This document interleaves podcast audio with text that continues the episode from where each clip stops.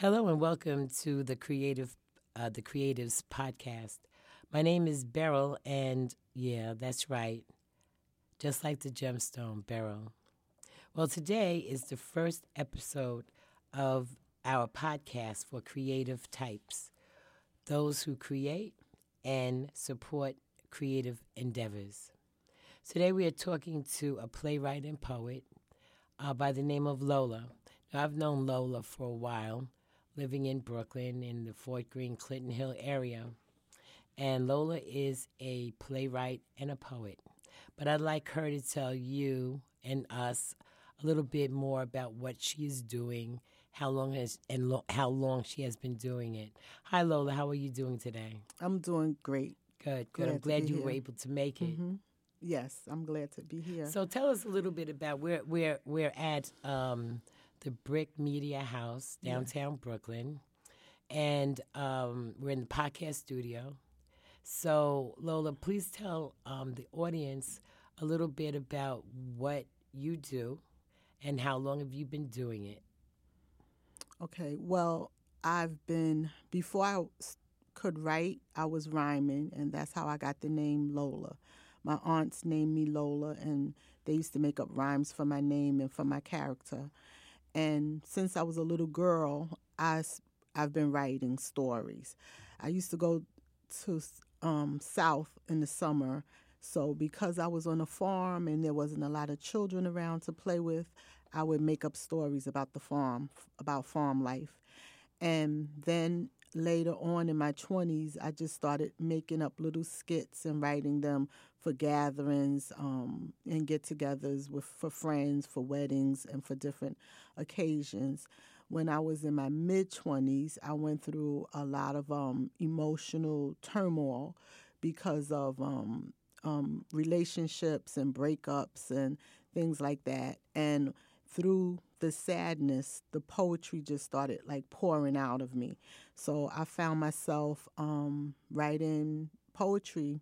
Maybe seven, eight poems would just come to me as a uh, emotional release, and from there, I um, I was at work actually, and I was printing off some of the poems I had written, and my coworker, being nosy, she saw some of the poems on the um, printer, but it turned out to be a good thing, her nosiness, because she she thought I had gotten the poems from somewhere else, and she asked me where I had gotten them from. And anyway, she encouraged me to make them into a book. My father took me to Manhattan to meet a, a local poet and author, and then I, I from there I wrote my first book.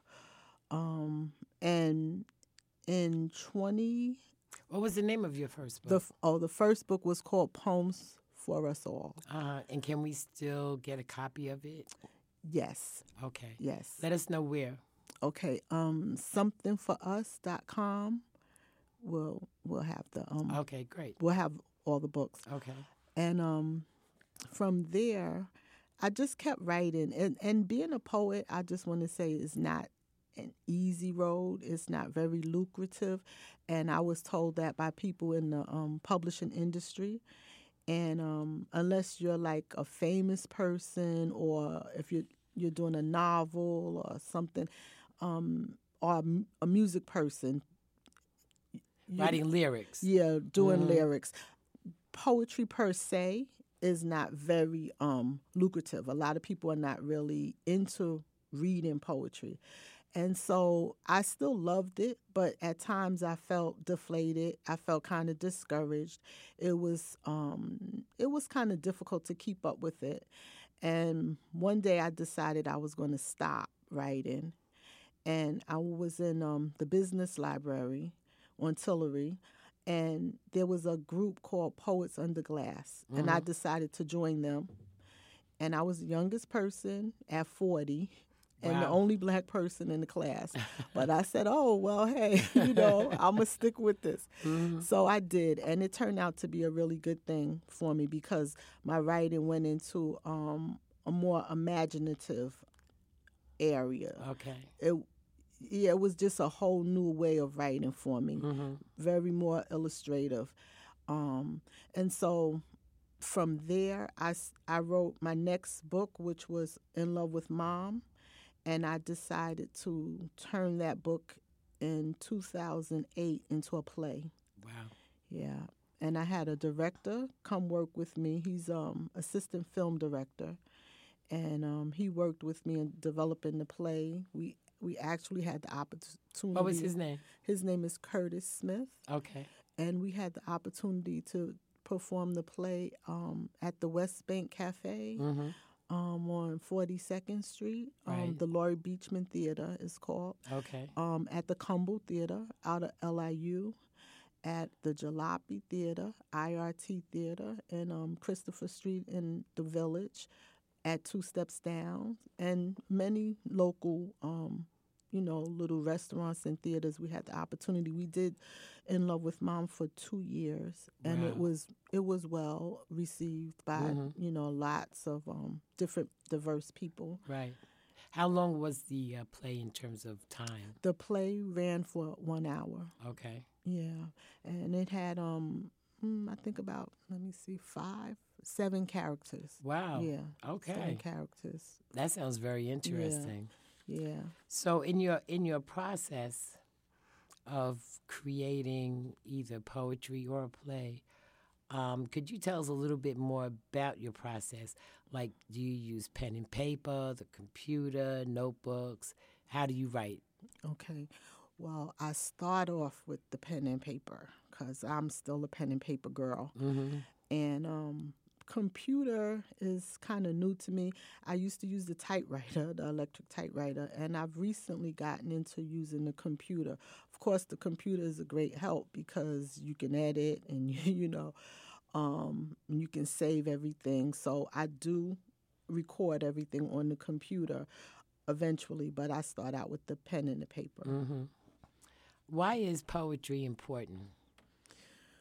Oh boy, I think it's so important because poetry, um, as they say, is writing um, pictures with words. Nice. And poetry, well, for me, it, it's like therapy. It's very personal for me. It um, documents my life. It, it could turn something negative into a positive. So it is very emotional and therapeutic for me personally. But in general, poetry is very um, imaginative. It's, it's just beautiful. It's creative and it's beautiful. I love poetry. And where do you um, usually write? Um, where, like, In Like your home? Oh, okay. The location. Um, yeah, usually at my home. I, but I could be en route. I could be traveling. I could be walking through a park, which I which has happened. I could be sitting in a, a, a- doctor's office waiting for an appoint for you know to be called for an appointment. Right. I could be anywhere and I write. I could be falling asleep. I could be on the subway. So I don't have like a, a particular location because you get inspired, you know, as you're traveling. Right. Yeah. What is the most difficult part of your artistic process? Um, I think I write pretty easily. I think the most difficult part I would say is um, staying motivated and positive and just continuing to do it because all my work so far I've produced them pretty much on my own. I've taken a large part in um, making them come to life, making them happen. And so for me to just fund everything and stay in the game and just keep myself going, I think that would be the, the challenging, most challenging part for me. Mm-hmm. Well, do you, do you believe in writer's block? Yes, I do believe in writer's block. Um, I think I, I've had it, but I I believe it just came because I didn't feel that the work was being appreciated, or I may have felt like, well, why bother? What's the use of um, continuing with it? Um, it's not really generating a big income or anything like that. So I think that I I block myself because of external things. I don't think I really felt blocked within myself. hmm And what what would you do if you did feel you you had a writer's block? What have you done? Well, when I felt it, I just took a break. Okay. I just stepped away. I took a break and um I didn't I didn't write for a while. But then I would come back to it because it's like I can't really stay away Right. too long. right. Right. Yeah. So, um, in terms of of of writing, what what do you like to write the best? Plays, poetry, short stories. Um I think it's stories. Yeah. Yeah. Yeah. Why? because it's it's like um the characters I even on my way here today, I was thinking about the characters. Like I'm writing about two girls named Dee Dee and Debbie, and I was thinking about what Dee Dee would say, and if um, she got a rep as being a bad person, but is she really a bad person? And I don't know. I was just thinking about her on my way Right. walking here, and so the characters they for the the time that you are involved with them, Uh. they're like your family or your Right. friends. hmm So I I think I like doing the story. How do you how do you come up with the name Debbie and Dee Dee? I don't know. It's I was just like I wanted these characters that were besties. They they're best friends. They they grew up together. They live in New Brooklyn housing and I wanted something to make them kind of like twins because mm-hmm. they're opposites. They their personalities are not alike. Their career goals are not alike. Their relationship situations are not alike. So I said, well, Debbie and Dee Dee Right. kind of rhymes, kind of Mm, you know goes together. So I just came up, and they're short names. right. Yeah, Easy so, to remember. yeah, Yeah. Yeah. well, um, the last time we had seen each other, we had spoke about what you're currently working on, Mm-hmm. which is a play.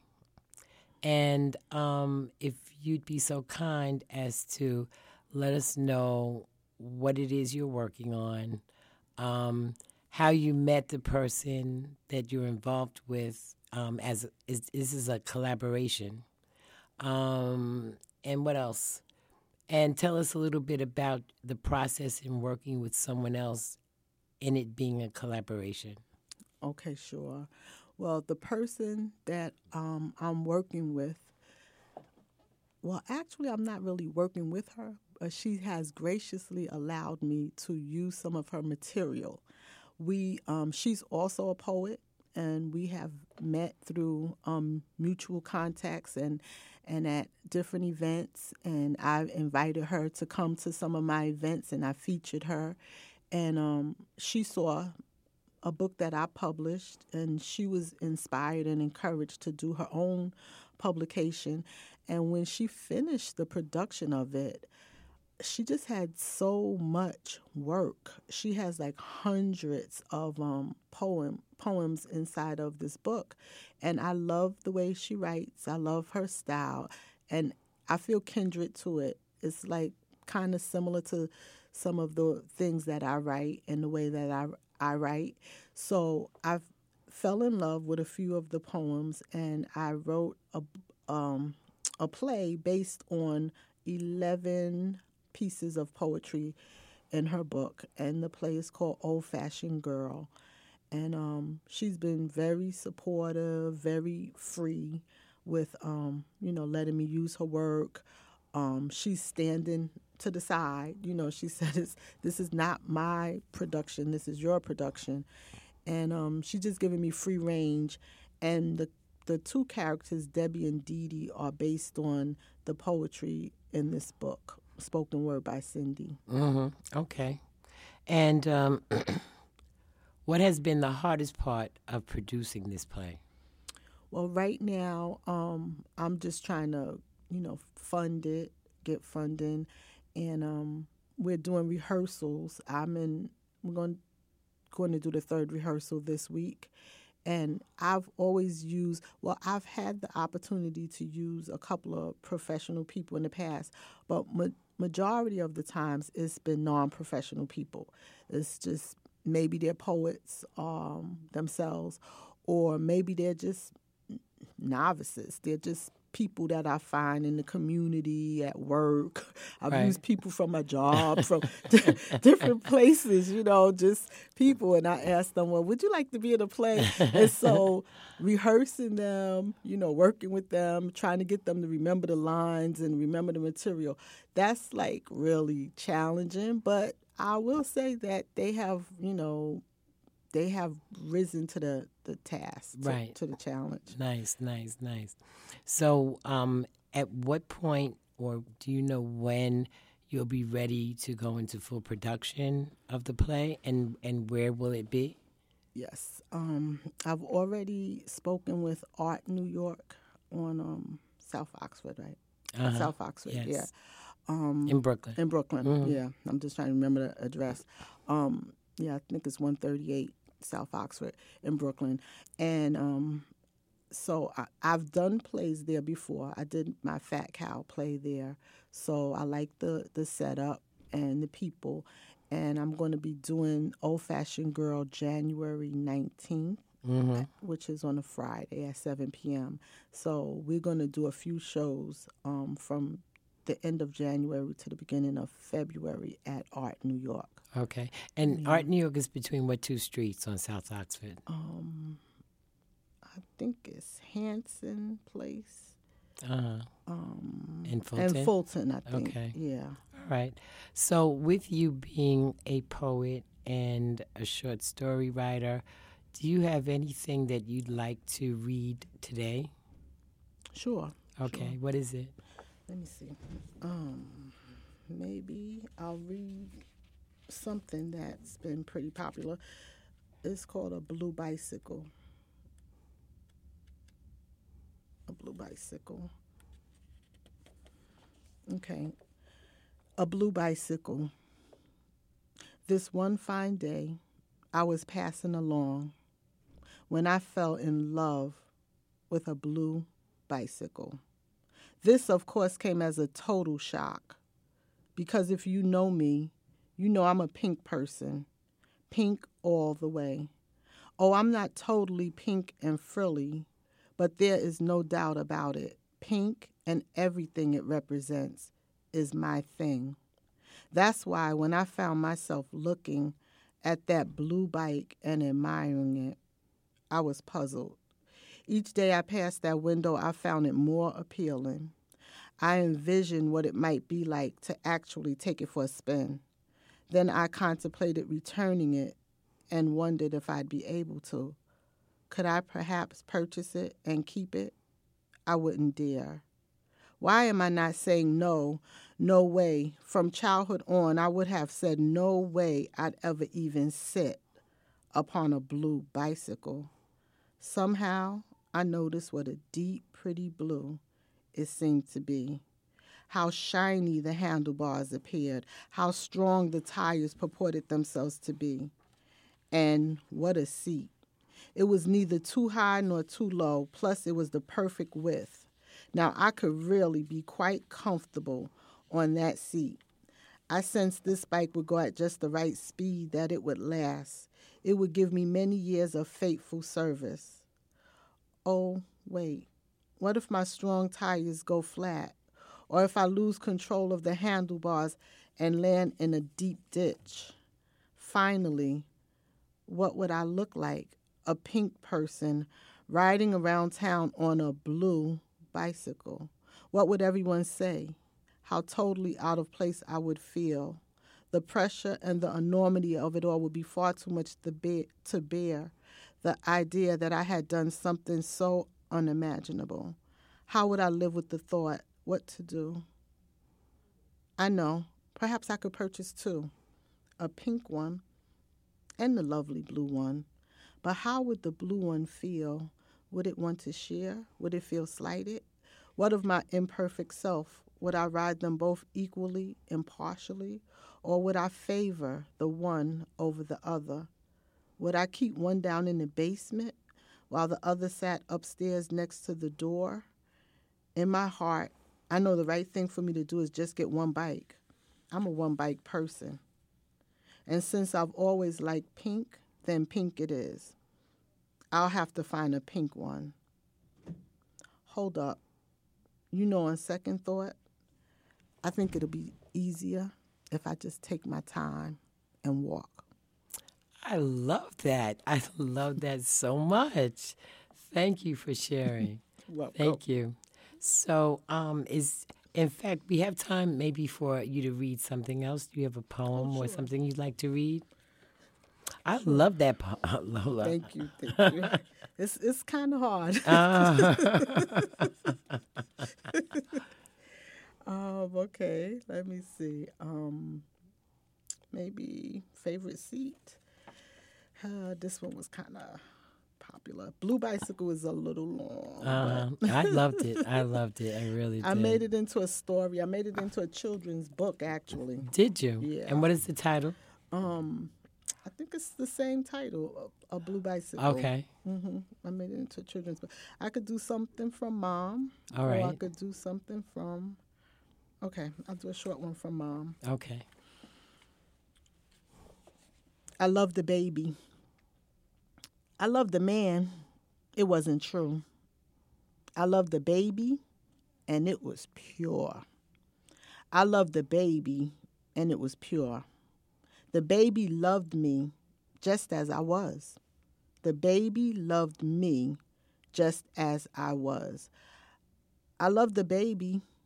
He wasn't mine. I loved a baby. He wasn't mine. But there was nothing I wouldn't do. But there was nothing I wouldn't do. A stranger took him away from me. A stranger took him away from me. We were as happy as two could be. We were as happy as two could be.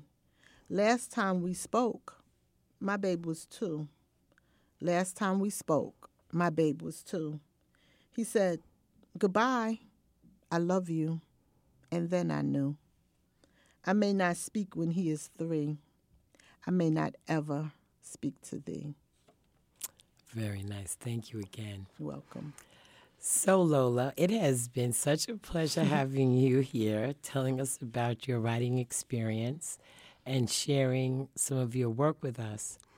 Um, what I'd like you to do is just give us the name again of the two books that Okay, you've done. Well, I, I actually did three. Okay. Um, In Love, well, Poems for Us All is the first one. Um, Poems for Us All. And then this second one is called In Love with Mom. And the third one is called A Fat Brown Cow. Okay, and people can get them where again? Something for Us, something, the number four, us.com. Wonderful. All right. Thank you again, sweetie. And um, this is going to be the first couple of broadcasts coming up for um, my new show, and it's going to be called The Creative Force. And I'd like again to thank Lola. She's my first guest Oh, thank in you. this endeavor. Thank you. And um, the next couple of times, hopefully, we'll be um, interviewing the playwright, um, not the playwright, the uh, person who Lola had taken the poems from in terms of creating her play. So please look out for us again. Look out for the creative force. And uh, thank you for being part of our show.